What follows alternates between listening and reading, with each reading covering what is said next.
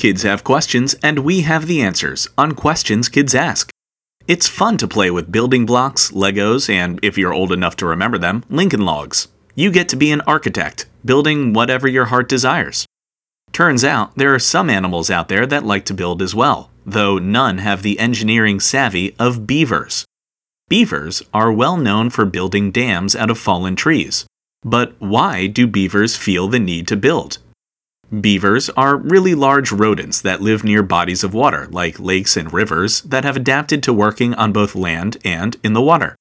Though they move awkwardly on land, they're excellent swimmers, which is part of why beavers build their dams in the first place.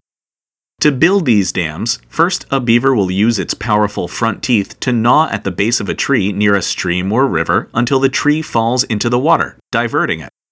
When the tree is down, a beaver will grab roots, branches, really anything it can find, and add those materials to the fallen tree, slowly building a dam and blocking the flow of water.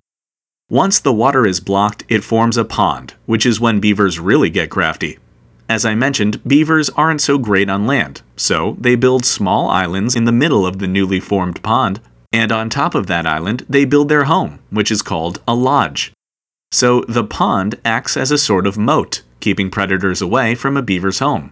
And the entrance to the lodge is usually hidden underwater, so a beaver can swim in and out freely without worrying about some other critter following it home. A beaver's engineering expertise makes it unlike any creature in the animal kingdom, and they provide great benefits to the environment too. Those dams create ponds and wetlands where other plants and animals can grow, and they prevent flooding from too much rainfall.